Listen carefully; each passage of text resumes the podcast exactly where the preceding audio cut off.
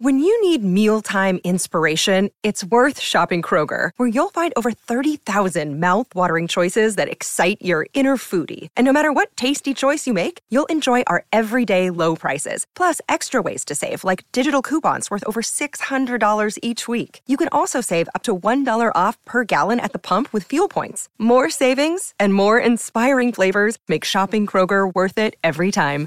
Kroger, fresh for everyone. Fuel restrictions apply.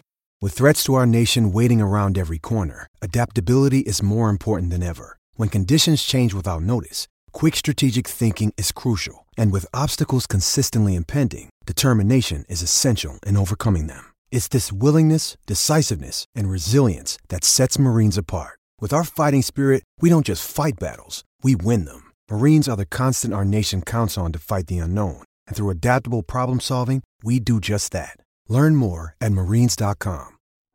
This guy today, JT Tuimoloau, has come of age. He has turned into or from just a talented player and a great recruit to a game wrecker, a guy they can rely on that is instigating right now another short field for their offense. All right, welcome to the Joel Klatt Show. I am Joel Klatt, and this is going to be a good one. Okay, so as you know, the college football playoff rankings came out last night, and here we are, and we're going to uh, give you my unfiltered thoughts on. Uh, those rankings that they gave us. Uh, first and foremost, though, just make sure, like, if you don't subscribe to the show yet, do that. Make sure to rate and review us, share it with a friend because college football is always better with a friend. And uh, uh, go back and download and listen to Monday's podcast. We had a lot of good stuff, including uh, a long breakdown of that Ohio State Penn State game. Okay, so let's get into it. The college football playoff rankings, the first edition on Tuesday night, the made for TV event. And what did they give us? Well, this is what they gave us. Number one, Tennessee. This is something that I expected. If you follow me on social media, you know I expected this. Number two is Ohio State. Georgia is number three. Clemson is number four. Michigan five. And Alabama six. All right. So we'll focus more on kind of the top six because remember now, this is all um, in regards to a four team subjective, you know, invitational, if you will. And so that's really the coveted spots, and that's where it sits. I've got five distinct different thoughts on what they gave us uh, last night in the college football playoff rankings. I want to start though with a team that is not listed in those top six, but should be. All right, so let's start with TCU, the Horned Frogs. TCU got absolutely hosed in the first playoff rankings. And there's a number of different ways that you can go about this, but I, I, I first want to state before I go in through into any of the details about their actual resume or what they've done as a team on the field, the simple fact is this. If TCU were Oklahoma or Texas with the same exact resume, they would be no worse than 4. This is brand bias at its finest and it's hurt TCU let's just go through kind of what I think of them as a team and really what they have on their resume when you're looking at them from kind of a subjective standpoint. First and foremost, they have two better wins than any of the wins that, let's say, Clemson has, who are in the top four, because that Oklahoma State win is standing up and the Kansas State win is standing up. Kansas State is at 13, Oklahoma State is at 18. Now, granted, you're going to get three ranked wins from Clemson, but the problem is, is that they're all behind both Oklahoma State and Kansas State. So here's TCU as an undefeated, leading the Big 12, and they've got two better wins than any win Clemson has. So that's number one. They also did something in this season. I don't know how much that they actually looked at this, speaking of the committee, but remember, and I've told you on this podcast uh, earlier in the year, they did something last month that has been done twice in college football history, which is pretty remarkable. So they beat in one calendar month a ranked opponent every single week out. It's only been done twice before 2012 Stanford, 1960 Iowa. So they were doing things that were historic. That's the second thing. Then you just look at what they are on the field. Well, this is a top five scoring offense and total offense in college football.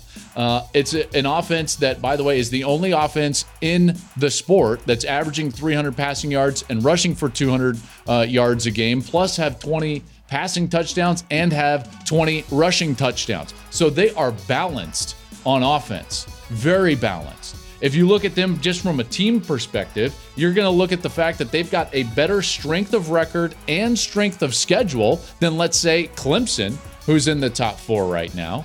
They've got a better quarterback than Clemson right now, in particular after a week in which Clemson had to bench their starter when they were down against Syracuse at home. Max Duggan is a Heisman Trophy candidate at this point going into November.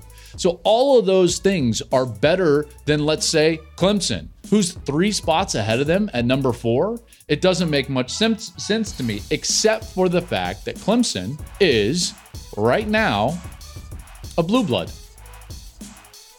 They've got a national championship on uh, display. I think that carries the day. I don't think it's right. I don't think it's right that we allow history to dictate how we view these teams specifically this year. I understand it can inform our decisions, but is that right? Is that right to judge Max Duggan against Trevor Lawrence? I don't think that that's right.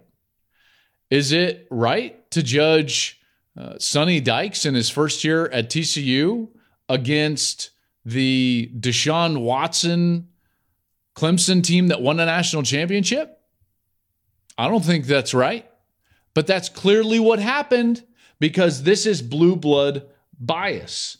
And the fact remains, as I said before, if Oklahoma or Texas from the Big 12 had the exact same schedule and resume and outcome as TCU, they'd be no worse than number four. This is brand biased at its finest. And the hard part for me is that you look at this now and like TCU needs some help. So, and I'll get to this later, but this matters. These rankings matter because it sets it, it sets the stage for everything that goes on the rest of the year. And so now you're looking at it and I don't know if you can say that TCU controls their own destiny as an undefeated in the Power 5 in what I think is the deepest league in the country this year. They might not be the best league in the country, and I'm not arguing that they are the Big 12, but I am arguing they're the deepest, and this team is undefeated. Okay. Um, it's pretty clear to me that they need some help, even if they run the table. I think they desperately need Alabama to lose at some point, whether it's this week against LSU or maybe in the future in the SEC championship game. But I think TCU needs some help based on the way this committee is viewing them. And I don't think that that's right. And I think it has everything to do with their standing within the sport as far as being a blue blood or not a blue blood. All right. The burden of proof is clearly on TCU. I thought they got jobbed more than anybody else in these first rankings. Next up, my next thought.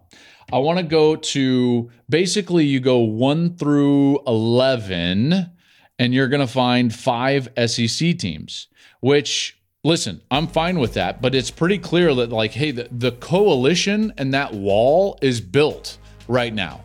And so the SEC is dominating this, these rankings. And and by the way, maybe rightly so. I think that that league this year is definitely the best league in the country. They're great at the top. They've got two other teams that I think are playing really good football, and LSU and Ole Miss. And the coalition is there. Five top teams, five teams in the top 11, I, th- I guess I should say. But what what really stands out to me is this this LSU at 10.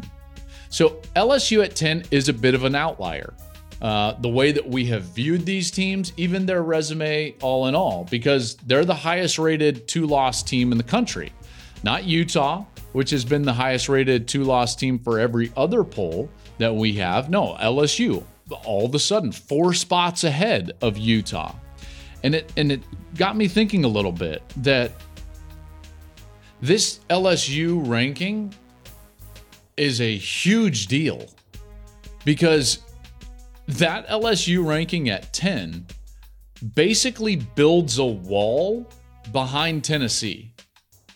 even if LSU loses, like let's let's say this week to Alabama, well, one that's you know Alabama, and so are they going to drop that far? Probably not. Now Texas is a three-loss team. They're at 24, but being at 10, if you lose to Alabama, and let's say it's even close, LSU's not getting past 20, right? They're not dropping 10 spots. That would be unprecedented in the college football playoff rankings. So they'd still be in there which builds a wall behind Tennessee.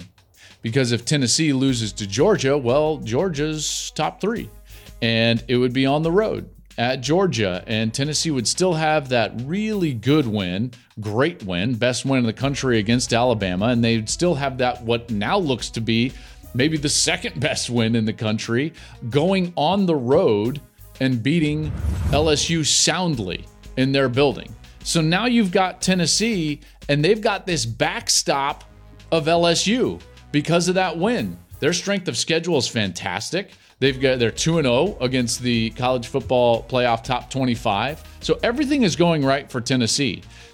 I had heard from a lot of Tennessee fans, and they were kind of like leery about, like, man, we we're gonna have to beat Georgia, aren't we? Because we can't be a team that doesn't win the division and still go to the playoff.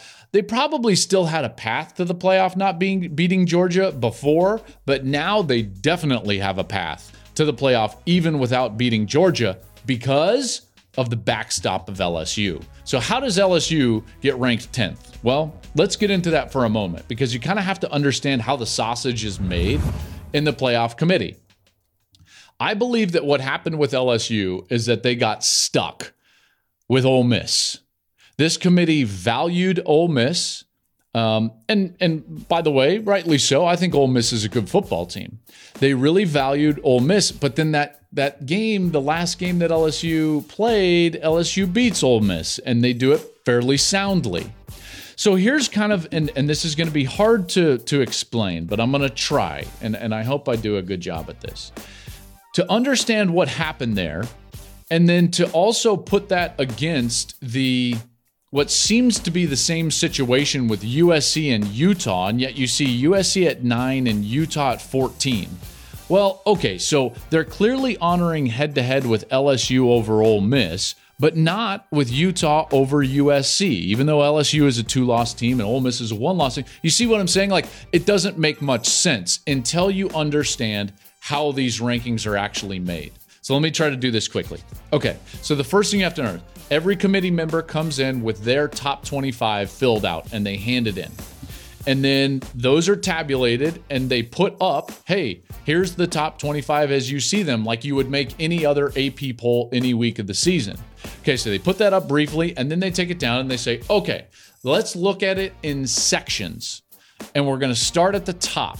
So let's take a look at the top four teams and they put them up there. And remember, that's just kind of a, an aggregate of what everyone's ballot was when they walked into the room. So then they would ask the question like, "Are we okay with this?" And anybody that has an objection could raise an objection. They would put up resumes next to each other. They would maybe watch some film and they go through it and they pour over the data, but only with that section of teams up and against one another. Okay, and so then what happens is they would give you another ballot. At that point, the ballot would have six spots. So you've been talking about four teams so far, and then there's six spots on the ballot, and they say rank your top six. Now, this is where it gets interesting is that you rank your top six and then once th- those get tabulated and go up on the board then they say like okay are we okay with the top two? Are we good with this? And they say okay yes. Tennessee ohio state you are one and two. And they put them up there then in stone okay? So now those are out of deliberation at that point and you move down. So it's always this window of four or five teams that you're talking about and and arguing about right? And and comparing against one another. And and it kind of starts to slide down. So then that same process occurs with the next four or five teams, and then you solidify the third and fourth team, and maybe the fifth team, and the window slides down. And then teams are added based on those new ballots that are then thrown in there, and that's what eventually builds the top 25. Well, then you can see that USC got included before Utah was up for deliberation.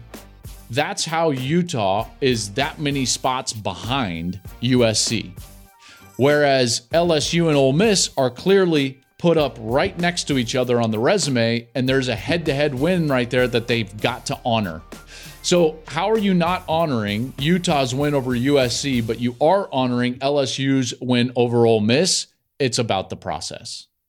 Now, you can say it's flawed. I'm just telling you, like, I did the exercise. That's how it's done. And I probably didn't even explain it all that well. I'm just telling you that I highly doubt Utah was up on the board of four teams or five teams against USC. They were never deliberated against one another, whereas LSU and Ole Miss absolutely were. Therefore, they honored LSU's win and not Utah's win. So that's how that happens. So then you've got LSU at 10 as a clear outlier, and now they are an absolute backstop for Tennessee. So all this tells me is there's a ripe scenario for three SEC teams in the college football playoff. Absolutely. Not a doubt in my mind. Those rankings right there in this first iteration, five SEC teams in the top 11, there could absolutely be three SEC teams in the playoff this year. And it wouldn't take that much, by the way. It wouldn't take that much at all. Georgia beats Tennessee this week in a really good game in Athens. Then Alabama beats Georgia in Atlanta in the SEC championship game in a thriller and let's say Clemson were to lose somehow, uh, TCU were to lose somehow, Ohio State and Michigan are each going to play each other. So one of them would have a loss. And now, all of a sudden, even with a one loss Pac 12 team up there, you would be deliberating basically for two or what one or two spots. And there would be three SEC teams just sitting there with great resumes and only one loss. So that's why that's important. What you need to know the second thing from last night's playoff ranking the SEC coalition is strong, and that wall is strong for Tennessee. All right, uh, my next thought on this is another conference. And my initial thought on this conference was like, oh man, they're getting no respect. But then I just kept looking at it and looking at it, and there's a sneaky path for the Pac 12.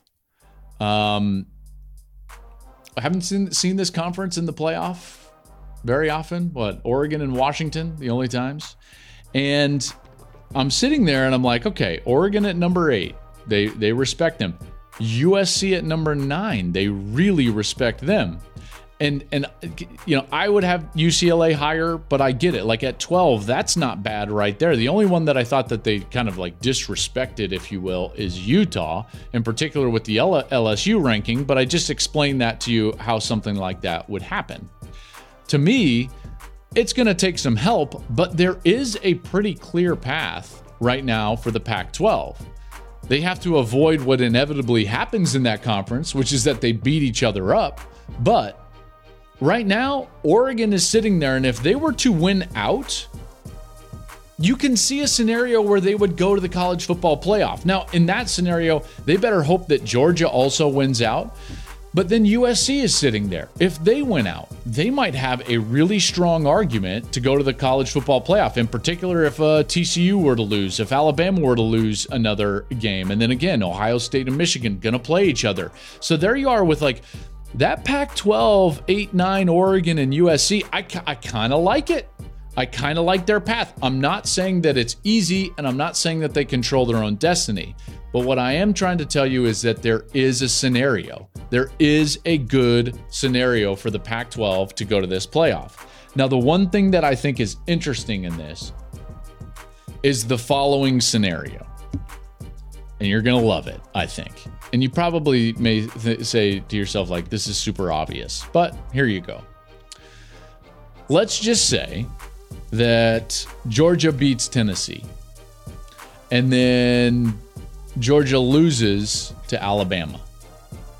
So in that case, like SEC champ in Alabama, you're in. Let's say the Big Ten is an undefeated champ. Let's just say, for sake of argument, well, I'm not even going to do that. Michigan or Ohio State. Other would be kind of, you know, by the wayside, if you will. So now there's there's two spots. Let's even give Clemson, like, go ahead. They're undefeated. That's the third spot. Okay. And now, let's say TCU loses, and it's Oregon, a one loss Georgia, a one loss Tennessee, and a one loss Big Ten team up for that last spot. So basically, you're getting to Georgia, Oregon up for that last spot. And we're just going to go back to week one.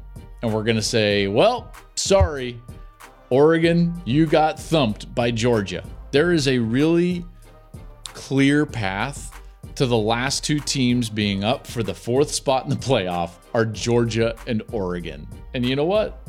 I think that would be almost funny, almost comical uh, in some regard. Um, my next thought on this uh, is another conference, and it's more specific to one team. Um, I thought Michigan would be in the top four.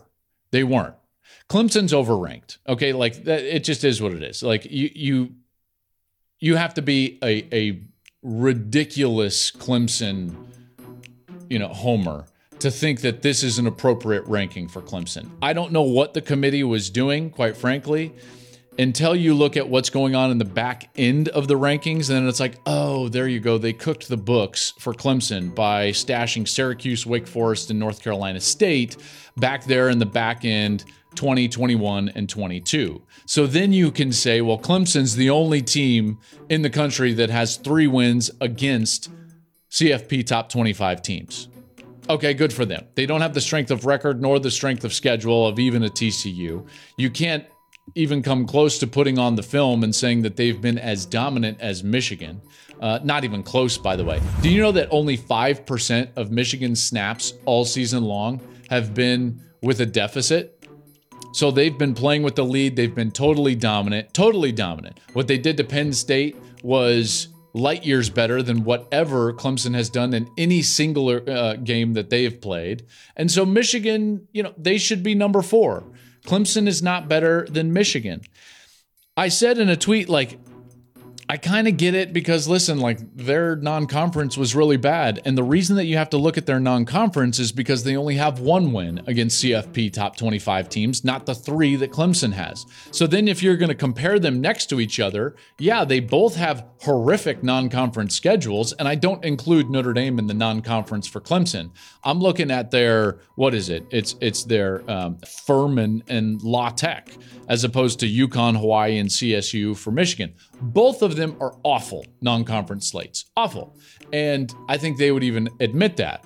Now, the problem is, for me at least, is that this committee is supposed to have football people on it. I know some of them on this committee, and there are like, I respect a lot of the people on this committee. And apparently, they didn't turn on the video between Michigan and Clemson because these two teams have not been even close at all. At all. Like, all you got to do is turn on the film and you would see that Michigan is a much better team. I do think that the the lack of quality mid-tier Big 10 teams is hurting Michigan in this sense. The fact that like a Michigan State is not having a good year, this is hurting them. Uh, but they will have a chance against two more CFP ranked teams, Illinois next to last game of the season and then Ohio State obviously in the last game of the season. The reason like eh, you know, the Michigan thing it's like, "Hey, does it really matter?" Not really for Michigan because they clearly control their own destiny. They've got those two games against CFP top 25 teams coming up, including Ohio State. You're not going to beat Ohio State, go undefeated, and win the Big Ten and not go to the playoff. So Michigan clearly, clearly controls their own destiny. Now, having said that, this playoff committee showed themselves to be uh, lacking lacking in judgment. The Clemson rank at four is a bit of a joke behind uh, or ahead of Michigan. The TCU rank is a bit of a joke, and they got caught kind of uh, with that LSU at 10, like I was saying. So it leads me to my last point. Number five, and that is everyone's going to tell you on social media that these rankings don't matter. And I couldn't disagree more. Really. They absolutely matter. Like, I don't quite understand. That's like saying the first quarter of a game doesn't matter. I'm sorry, what? Yeah, I know we're not rewarding a win or a loss, but we're building towards it. Like, what are you what are you talking about? They don't matter. These absolutely matter for a number of different reasons. Let me just go um, through a couple. One is resume building. You know, when we're trying to build a resume as a program, any program, you do that through wins against teams that are included in this list. So when you are clearly valuing a team like an LSU way higher than you are other teams, maybe with two losses, then yeah, it's going to matter because you're building a resume. And then that resume is all that gets put up in front of that committee on that last day. What are you on the board? So of course it matters. And I feel like that almost goes without saying. But then there's some deeper things in this. And I think that these also matter in the grand scheme of college football. Perception matters a great deal in this sport. In particular, in a sport in which we crown our champion in a subjective way, which we're going through that exercise right now, but also when we gather talent via the perception of our program. This is not a draft. This is recruiting. So it matters a great deal the way people in general view our program, any program.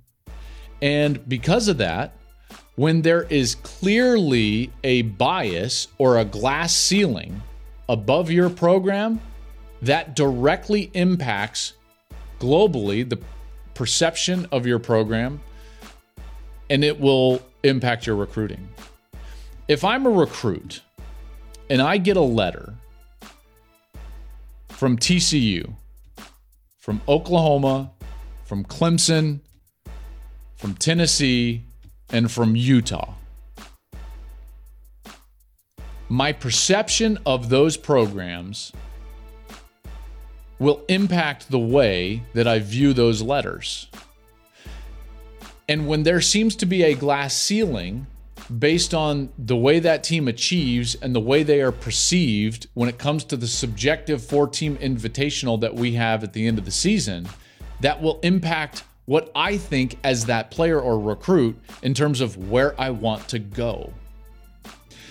There's a burden of proof on teams like Utah and, and, and TCU.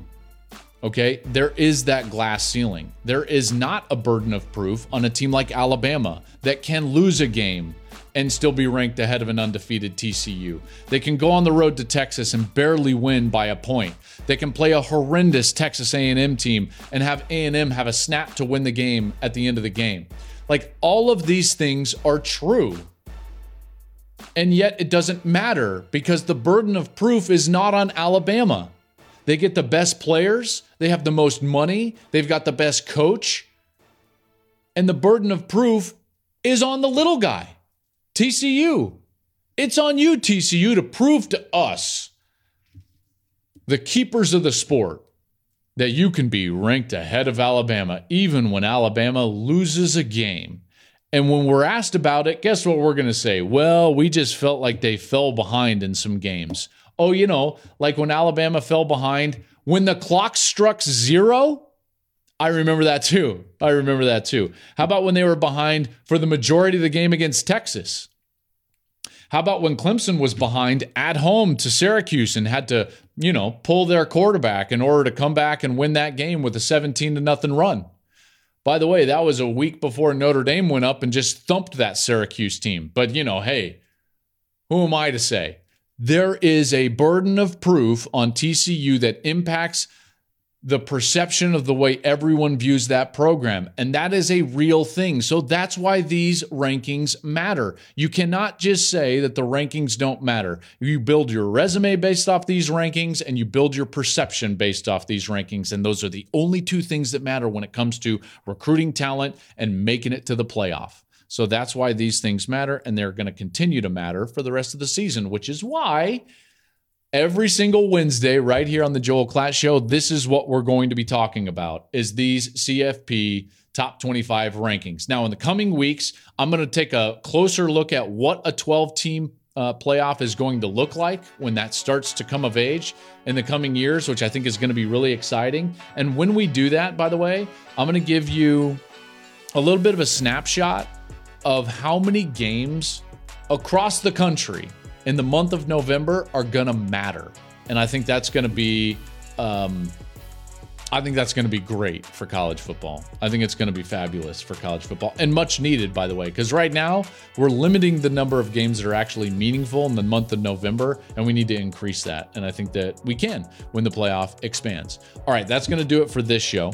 Um, remember, go and download and then subscribe to the show, share it with a friend. I'd love to hear your thoughts. So if you want to hit me up on social media, you can hit me up on Twitter at Joel Klatt. You can hit me up on Instagram at Joel underscore Klatt, or you can follow us here at the show at Joel Klatt Show on any of those social media platforms. We will be back tomorrow on Thursday. I've got my preview and picks for the six best games in college football. Uh, I can't wait for that. So tune in for that. That'll do it for today's show. I'm Joel Klatt. This is the Joel Klatt Show. Enjoy your day.